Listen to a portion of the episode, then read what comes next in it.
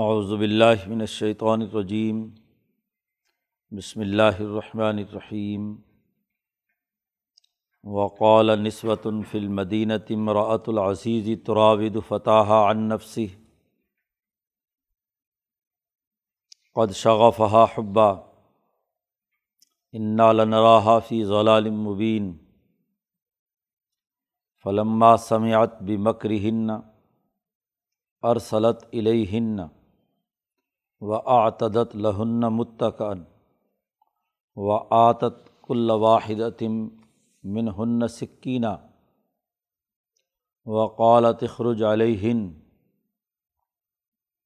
فلما رائنہ اکبر نہ و قطعن ایدیہن وقلن حاش اللہ ما هذا بشرا ان هذا اللہ ملک کریم قالت فضال کن الزی لم تننی فی ولاقد راوت عن نفسی فستعصم ولا علم یف الما آمرہ لیس جنن ولا یقونم من الصاغرین. قال، رب السجن، احب الیہ مما یدعوننی الیہ. و اللہ تصرف عنی قیدہ ہن اسب الہن و اکم من الجاہلین فسط جاب الہ رب فصرف عنہ قیدہ ہن انہ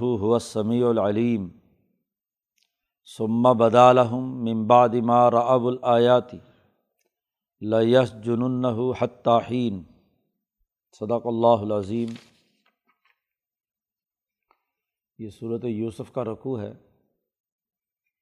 گزشتہ رقوع میں بات یہ چل رہی تھی کہ یوسف علیہ السلام جب مصر پہنچے ہیں تو اللہ نے انہیں ایک تو اچھی جگہ اچھا ٹکانہ دیا، مصر میں عزت و احترام کے ساتھ شاہی محلات میں قیام کا موقع ملا۔ اور دوسرا انہیں حکم اور علم عطا کیا گیا۔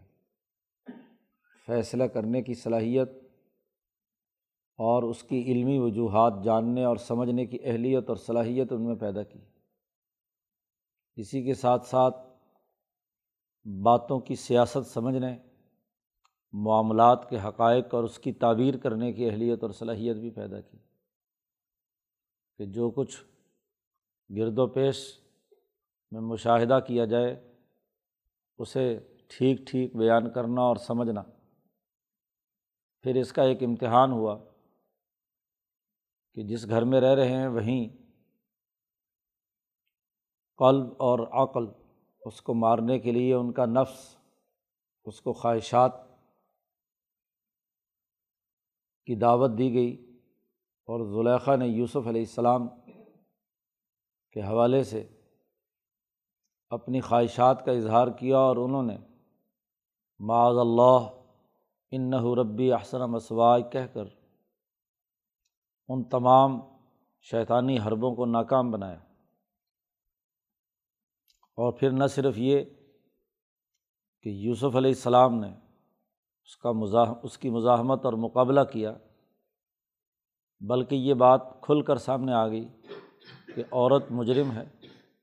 اور یوسف علیہ یوسف علیہ السلام پاک دامن۔ یوسف علیہ السلام نے تو کسی سے اس کا تذکرہ نہیں کیا، لیکن عورتوں میں یہ بات پھیل گئی۔ عورتوں کے اندر کوئی بات رہتی نہیں ہے۔ ایک کو بتاؤ تو باقی تک خود بخود کیا ہے؟ پہنچ جائے گی، چاہے وہ یہ ضرور کہیں کہ یہ بات تم نے آگے نہیں بتانی۔ اس کا مطلب ہے کہ بتانی ہے۔ تو وہ بات جیسے جیسے پھیلی، ان تمام عورتوں نے بڑی لان تان کی زلیخا پر کہ اپنا غلام جو خدمت گار ہے، اس کے عشق میں مبتلا ہو گئی ہے، اس کے چکر میں ہے یہ۔ اگرچہ وہاں کا پورا معاشرہ عورتوں کے حوالے سے منفی نوعیت کا حامل تھا۔ خود عورتوں میں بھی بے حیائی اور مردوں کے اندر بھی زنا کاری عام تھی۔ لیکن وہ یہ تمام خرابیاں اپنے درجے اور اپنے طبقے کے لوگوں کے ساتھ کرتے تھے۔ غلاموں کو اور غیر نسل کے لوگوں کو حقیر سمجھا جاتا تھا۔ ان کے ساتھ ایسے تعلق کو باعث شرم سمجھا جاتا تھا۔ تو جیسی عورتوں کو یہ بات پتہ چلی تو انہوں نے پراپگنڈا کیا۔ قرآن حکیم اس کا ذکر کرتا ہے، وقال نسوتاً فلمدینہ تھی شہر میں جو عورتیں تھیں، انہوں نے کہا امراۃ العزیز تراود فتح انفسی ہی عزیز مصر کی وزیر اعظم کی بیگم نے کتنی بڑی حرکت کی ہے۔ عزیز، یہ لقب تھا مصر کے حکمران کا۔ عزیز مصر، معزز آدمی، اشرافیہ کا فرد، تو جو بڑا معزز آدمی ہے، اسے عزیز کہتے تھے۔ زبردست، طاقتور، تو وزیر اعظم کے لیے ایک بادشاہ اور ایک وزیر اعظم۔ اس لیے بادشاہ کے لیے آگے لفظ استعمال کیا، قال الملک۔ اور جو اس کے نظم و نسق کو چلانے والا ہے، وہ عزیز۔ یعنی وزیر اعظم۔ تو وزیر اعظم کی بیگم نے کیا حرکت کی ہے کہ فتح نفس ہی اپنے نوجوان کو اس کے نفس سے پھسلانا چاہا، اس کو دعوت دی۔ فتح اپنا غلام، اپنا نوجوان۔ قرآن حکیم یہ کئی جگہ لفظ استعمال کرتا ہے۔ جیسے یوشا بن نون کے بارے میں کہ جو موسا علیہ السلام کے ساتھ تھے۔ خضر اور موسا علیہ السلام کے واقعے میں صورت کہف میں قرآن نے ان کے لیے نوجوان کا لفظ استعمال کیا ہے۔ اسی طرح آگے چل کر یوسف علیہ السلام نے جب گندم کی تقسیم کا نظام بنایا تھا، تو ان کے لیے جو کام کاج کرنے والے ماتحت تھے، ان کے لیے بھی فتح کا لفظ۔ بقول لفت یعنی ہجالو اپنے فتیان سے کہا، اپنے غلاموں سے کہا۔ تو فتح یا نوجوان، وہ جو کسی کا خادم یا غلام ہو تو کیسی عجیب بات ہے کہ وزیر اعظم کی بیگم ہے اور وہ عشق لڑا رہی ہے ایک غلام کے ساتھ، جو اس کا غلام اور ماتحت خادم ہے۔ فتح انف ہی قد شغف حبا۔ اس کے دل میں خاص محبت بیٹھ گئی ہے اس کی۔ شغف کہتے ہیں، قلب کے اندر اس طریقے سے کسی چیز کا بیٹھ جانا کہ بغیر کاٹے وہ نہ نکل سکے۔ یعنی بہت گہری محبت، پورا دل اس پورے جس حالت میں بھی ہے، جس کیفیت میں بھی ہے، اس کو گھیر لے۔ یعنی اس کی زندگی کے تمام اعمال، سوچنا، سمجھنا، اٹھنا، بیٹھنا، چلنا، پھرنا، کام کاج کرنا، وہ اسی مقصد کے لیے ہو۔ اس کو کہتے ہیں شغف۔ ایک ہوتا ہے شغل، مشغولیت، اور وہ ایک درجے میں آپ نے ایک کام کیا، اس کے بعد دوسرا شغل، تیسرا شغل۔ تو وہ تغیرات و تبدلات اس میں ہوتے رہتے ہیں۔ مشغولیت کبھی ایک کام میں مشغول ہوتا ہے، کبھی دوسرے میں، پھر تیسرے میں۔ لیکن جب شغف آیا تو اس کا مطلب یہ ہے کہ ہر وقت وہی بات دل کے اندر ایسی پیوست ہوئی ہوئی ہے کہ سوچتا بھی اسی سے ہے، کھانے پینے کا کام کرتا ہے، تب بھی دنیا کی تمام مشغولیتوں کے دوران دل جو ہے وہ ادھر ہی متوجہ رہے، اس کو شغف کہتے ہیں۔ تو عورتوں نے پراپگنڈا یہ کیا کہ اپنے اس نوجوان کی محبت اس کے دل میں اتنی ہے کہ ہر وقت، ہمہ وقت اسی کی محبت میں وہ ڈوبی ہوئی ہے۔ شغفہ حبا انا لنراہ فی ضلال مبین ان عورتوں نے کہا کہ ہم اس خاتون کو بڑی واضح گمراہی میں دیکھتے ہیں۔ آگے آ رہا ہے کہ دو وجوہات سے انہوں نے یہ بات کہی۔ یا تو اس چکر میں ہے کہ انہیں حسد ہے کہ وہ نوجوان جو خوبصورت ترین ہے وہ زلیخا کے قبضے میں ہے۔ تو بجائے اپنے تعلقات بنانے کے وہ اس کے اوپر تنقید کر رہی ہیں۔ تنقید کے بہانے دراصل وہ اپنی خواہشات کا اظہار کر رہی ہیں۔ لیکن چونکہ ابھی تک انہوں نے مشاہدہ نہیں کیا یوسف کا۔ اس لیے انہوں نے وہی حقارت کے رویے کی بنیاد پر کہا کہ بڑی واضح گمراہی میں ہے کہ وہ اپنے غلاموں کے ساتھ عشق لڑا رہی ہے، محبت کا اظہار کر رہی ہے، اس کو گمراہ کرنا چاہتی ہے۔ اب جب زلیخا نے یہ بات معلوم کی کہ عورتیں اس کے خلاف یہ پراپگنڈا کر رہی ہیں کہ اپنے غلام کے ساتھ یہ تعلق قائم کرنا چاہتی ہے فلما سمیات بے مکری ہن جب امراۃ العزیز نے زلیخا نے جب یہ سنا بے مکری ہن ان کا مکر اور فریب۔ اس نے کہا، عجیب ہے، یہ اپنے آپ کو پاک بیویاں کہتی ہیں۔ یہ جو کچھ کرتوت کرتی ہیں، وہ مجھے نہیں معلوم۔ یہ آج مجھ پر تنقید کرتی ہیں۔ اس کا مطلب یہ کہ مصر کی، اس دور کی پوری سوسائٹی، اس میں یہ مرض عام تھا۔ اور ہر ایک مرد اور عورت اپنی اپنی خواہشات کا غلام تھا۔ اس نے جب ان کے مکر و فریب کو سنا، تو ارسلت الہن ان کی طرف پیغام بھیجا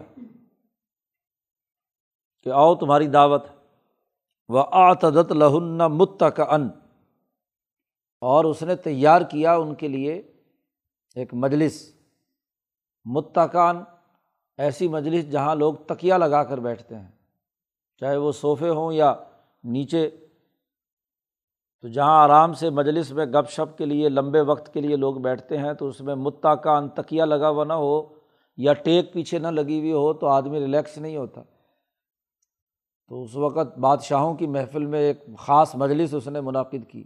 متکان تکیا اسی سے ہے۔ وہ آتت کل واحد اب ان تمام کئی مجلس بنائی اور ہر ایک کے سامنے ٹیبل پر فروٹ اور فلاں فلاں فلاں مختلف چیزیں رکھیں اور ہر ایک کے ہاتھ میں ان میں ایک چھری پکڑا جی، دی میں نے سکین فروٹ کاٹنے کے لیے کہ خود بخود جتنا کاٹیں، ٹوکریاں رکھ دیں، سات چھریاں رکھ دیں اور چھریاں بلکہ ان کے ہاتھوں میں پکڑائیں کہ لو جی فروٹ کھانا شروع کرو۔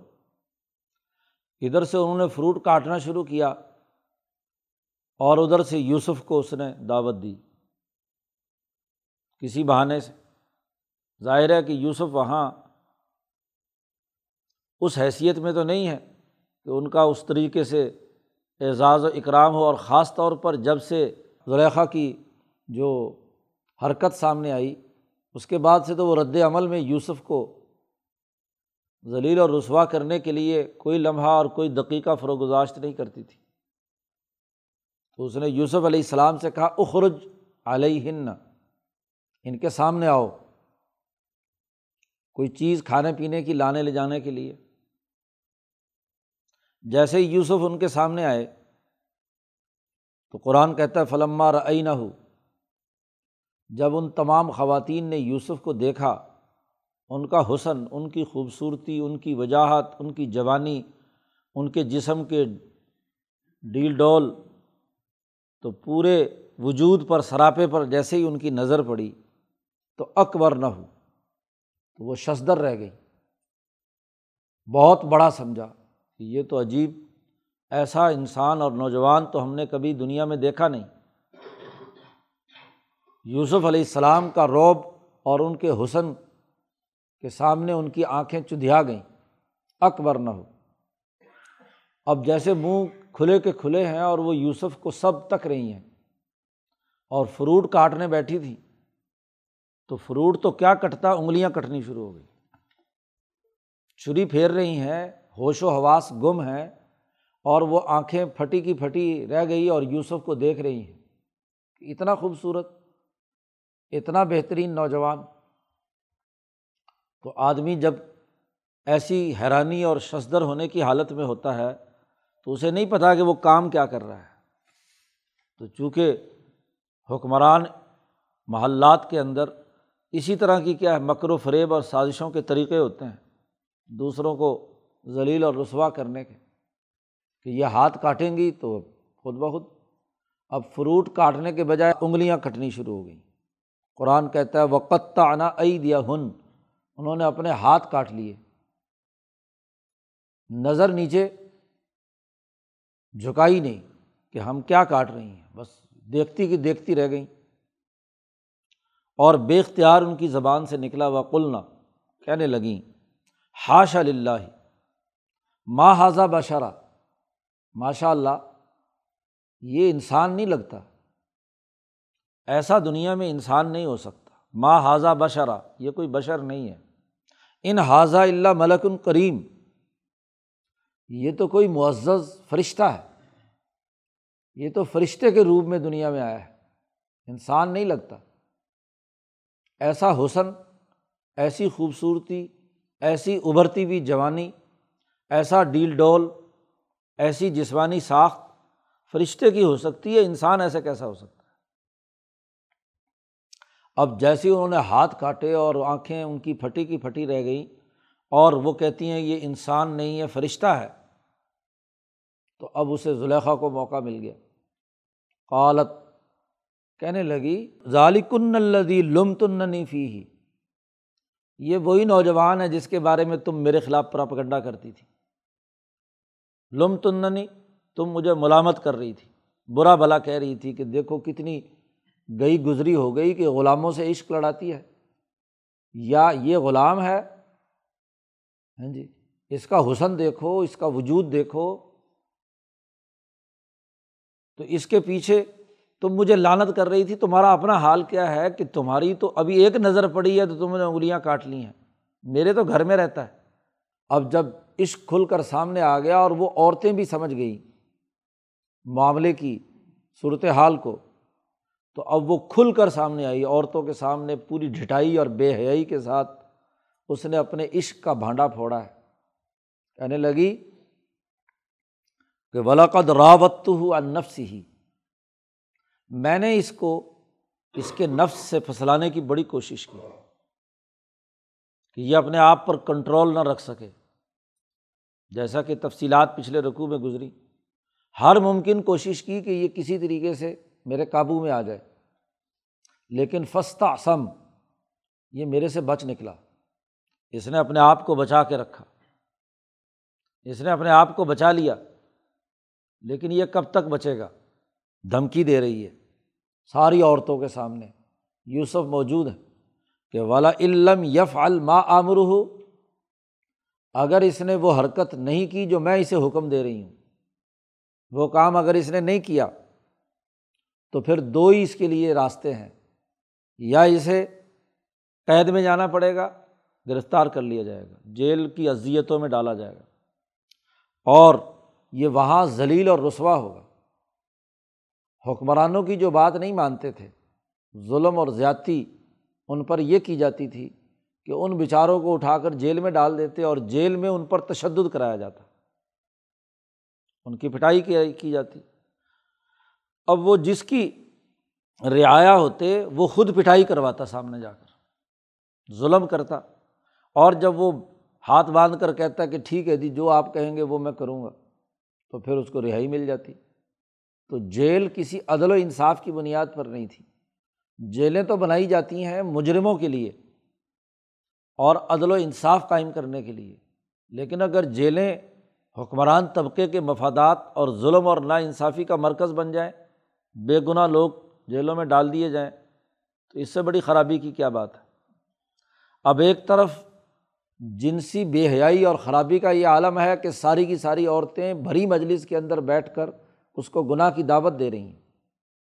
اور دوسری طرف ظلم کی حالت یہ ہے کہ بغیر کسی جرم کے دھمکی دی جا رہی ہے یوسف علیہ السلام کو کہ ان کو قید کر دیا جائے گا۔ لایوس جنن اور اس کو ذلیل اور بے عزت کیا جائے گا۔ اب جب یہ دھمکی دی تو اب یوسف کے سامنے کوئی اور راستہ نہیں تھا۔ یا اس محل میں رہیں اور اس عورت کے اشاروں پر ناچیں اور یا یہ کہ وہ جیل چلے جائیں۔ دو آپشن تھے کہ وہاں رہیں اور ان کا مکر و فریب اور دھوکہ جو ہے وہ۔ اب یوسف کی اپنی جوانی ہے ہاں جی جسم کی ساخت ہے اعلیٰ ترین درجے کی۔ تو کسی بھی وقت خطرہ ہو سکتا ہے کہ یہ دوبارہ پھر وہی حرکت کرے۔ تو حضرت یوسف علیہ السلام نے اللہ سے دعا مانگی اولا رب سجن اے رب، مجھے قید پسند ہے اسجن احب الیہ، اے میرے پروردگار، اس گناہ کے کام کے مقابلے میں مجھے جیل زیادہ پسند ہے۔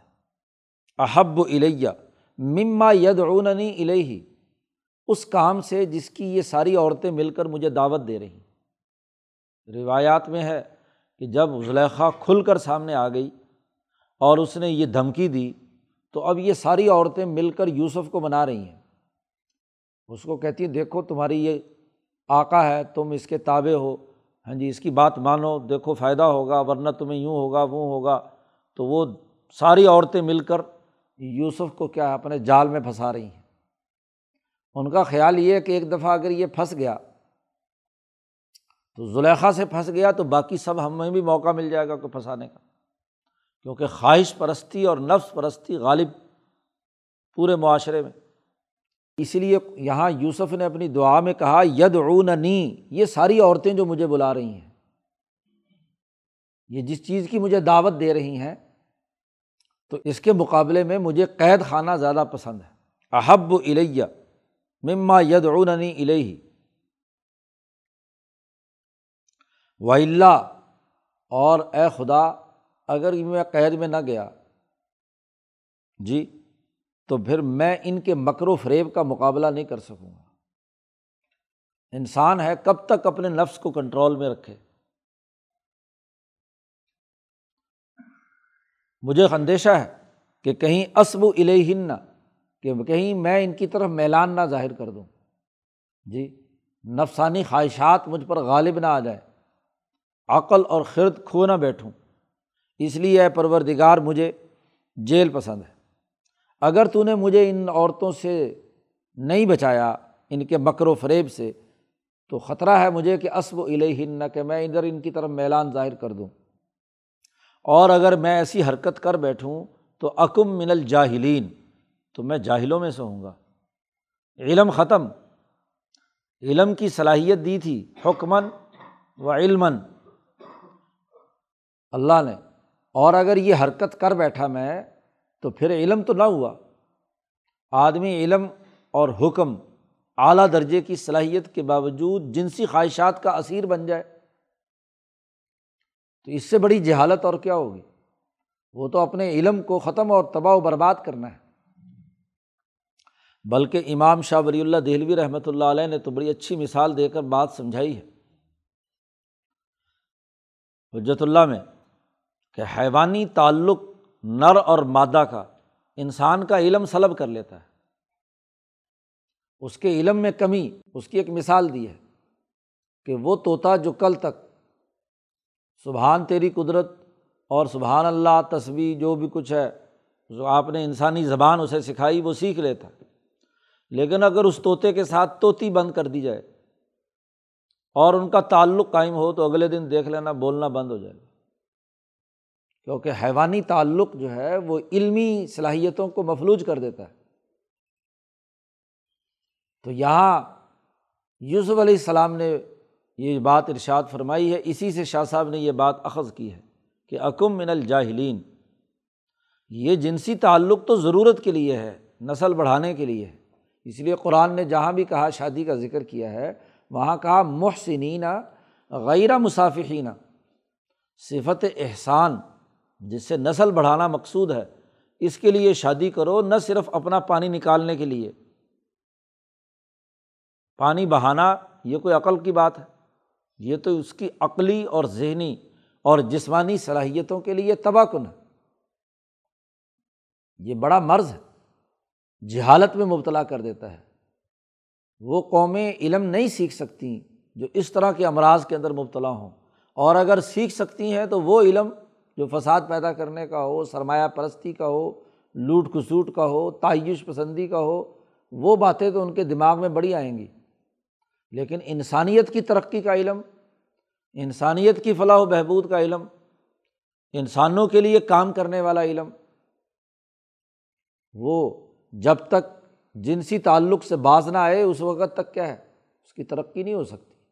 تمام سائنسدانوں حکمہ امبیا صلحہ صوفیہ ان تمام کی زندگی اس پر گواہ ہے کہ جنہوں نے بس ضرورت کا تعلق رکھا اور اس کے علاوہ باقی پوری زندگی اپنے مشن، اپنے ہدف پر گزار دی۔ ایک سائنسدان جب ہاں جی اپنی تحقیق میں مشغول ہوتا ہے تو تحقیق پر اس کی توجہ ہوگی۔ وہ ادھر ادھر کی منہ ماری کرے گا تو وہ کیا دماغ سے سارا علم تو اڑ جائے گا۔ تو یہ بات یوسف علیہ السلام نے بڑی واضح کر دی کہ اگر میں ان عورتوں کی طرف مائل ہو گیا تو میں پھر جاہلوں میں سے ہوں گا، میرا علم سلب ہو جائے گا، علم کی اہلیت ختم ہو جائے گی۔ اس لیے نبی اکرم صلی اللہ علیہ وسلم نے جو فرمایا کہ آخر زمانے میں علم اٹھ جائے گا تو علم ایسے اٹھے گا۔ کیونکہ لوگ جنسی خواہشات کے پیچھے بے حیائی اور فواہش کے کاموں کے پیچھے اپنی توانائی ضائع کرتے پھریں گے، تو پھر علم کیا ہوگا؟ پھر تو جعلی ڈگری ہوگی۔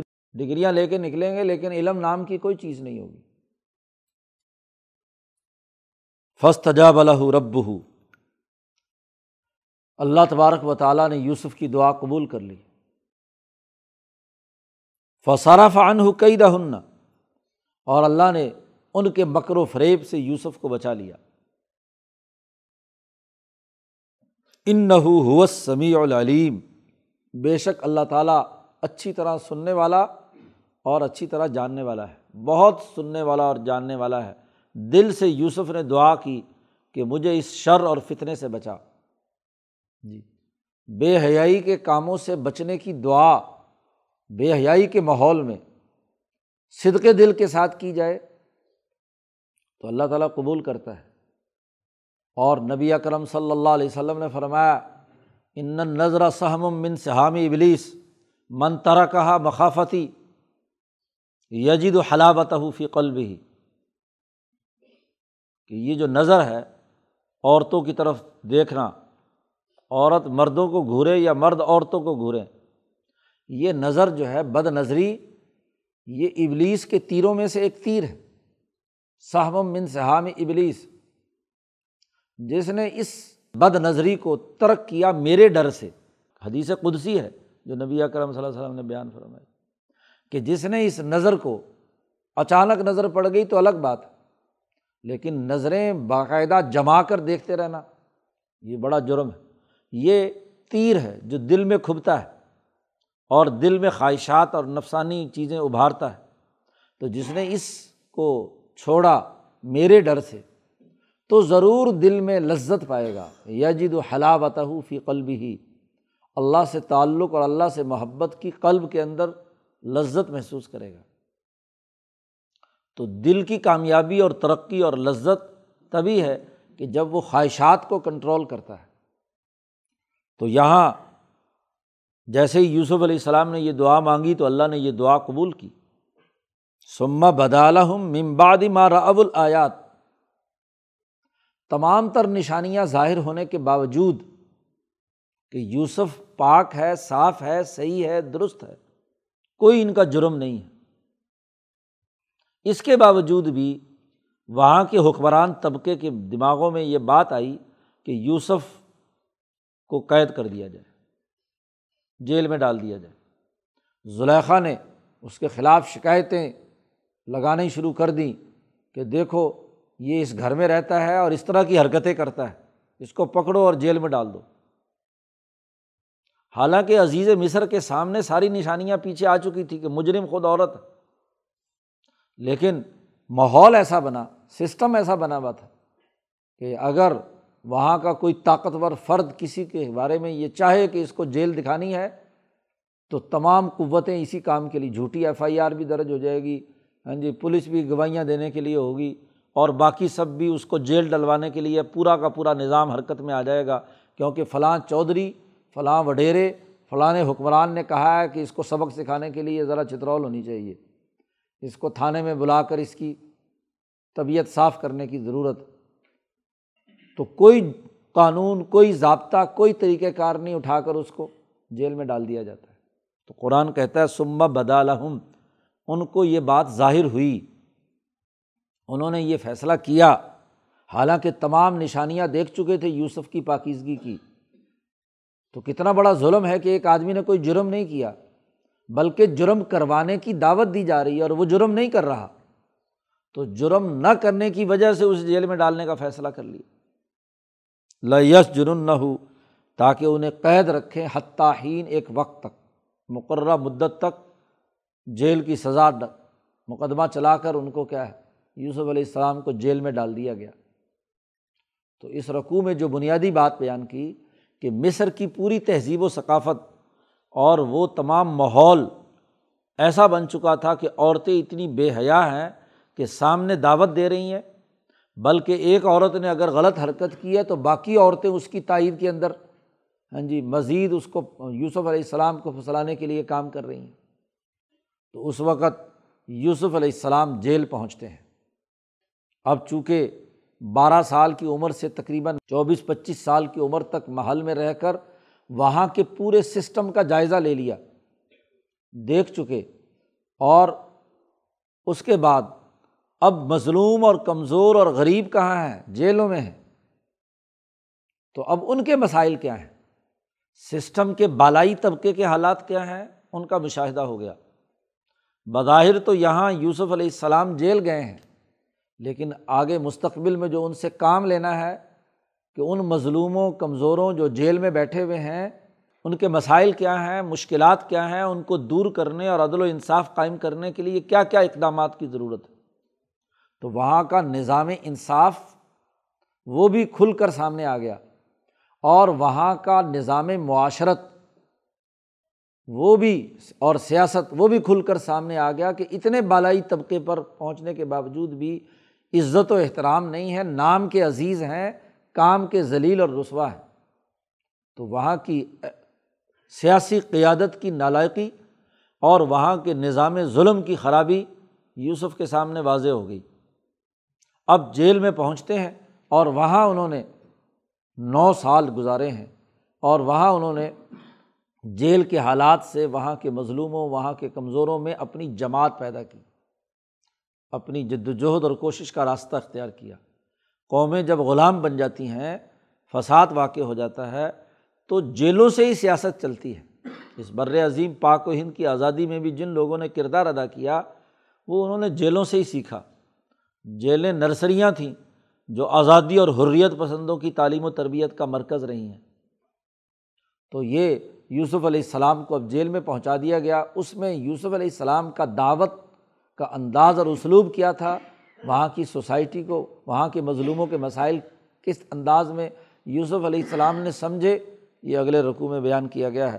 اللہ تعالیٰ ہمیں قرآن حکیم کو سمجھنے اور اس پر عمل کرنے کی توفیق عطا فرمائے۔ اللہ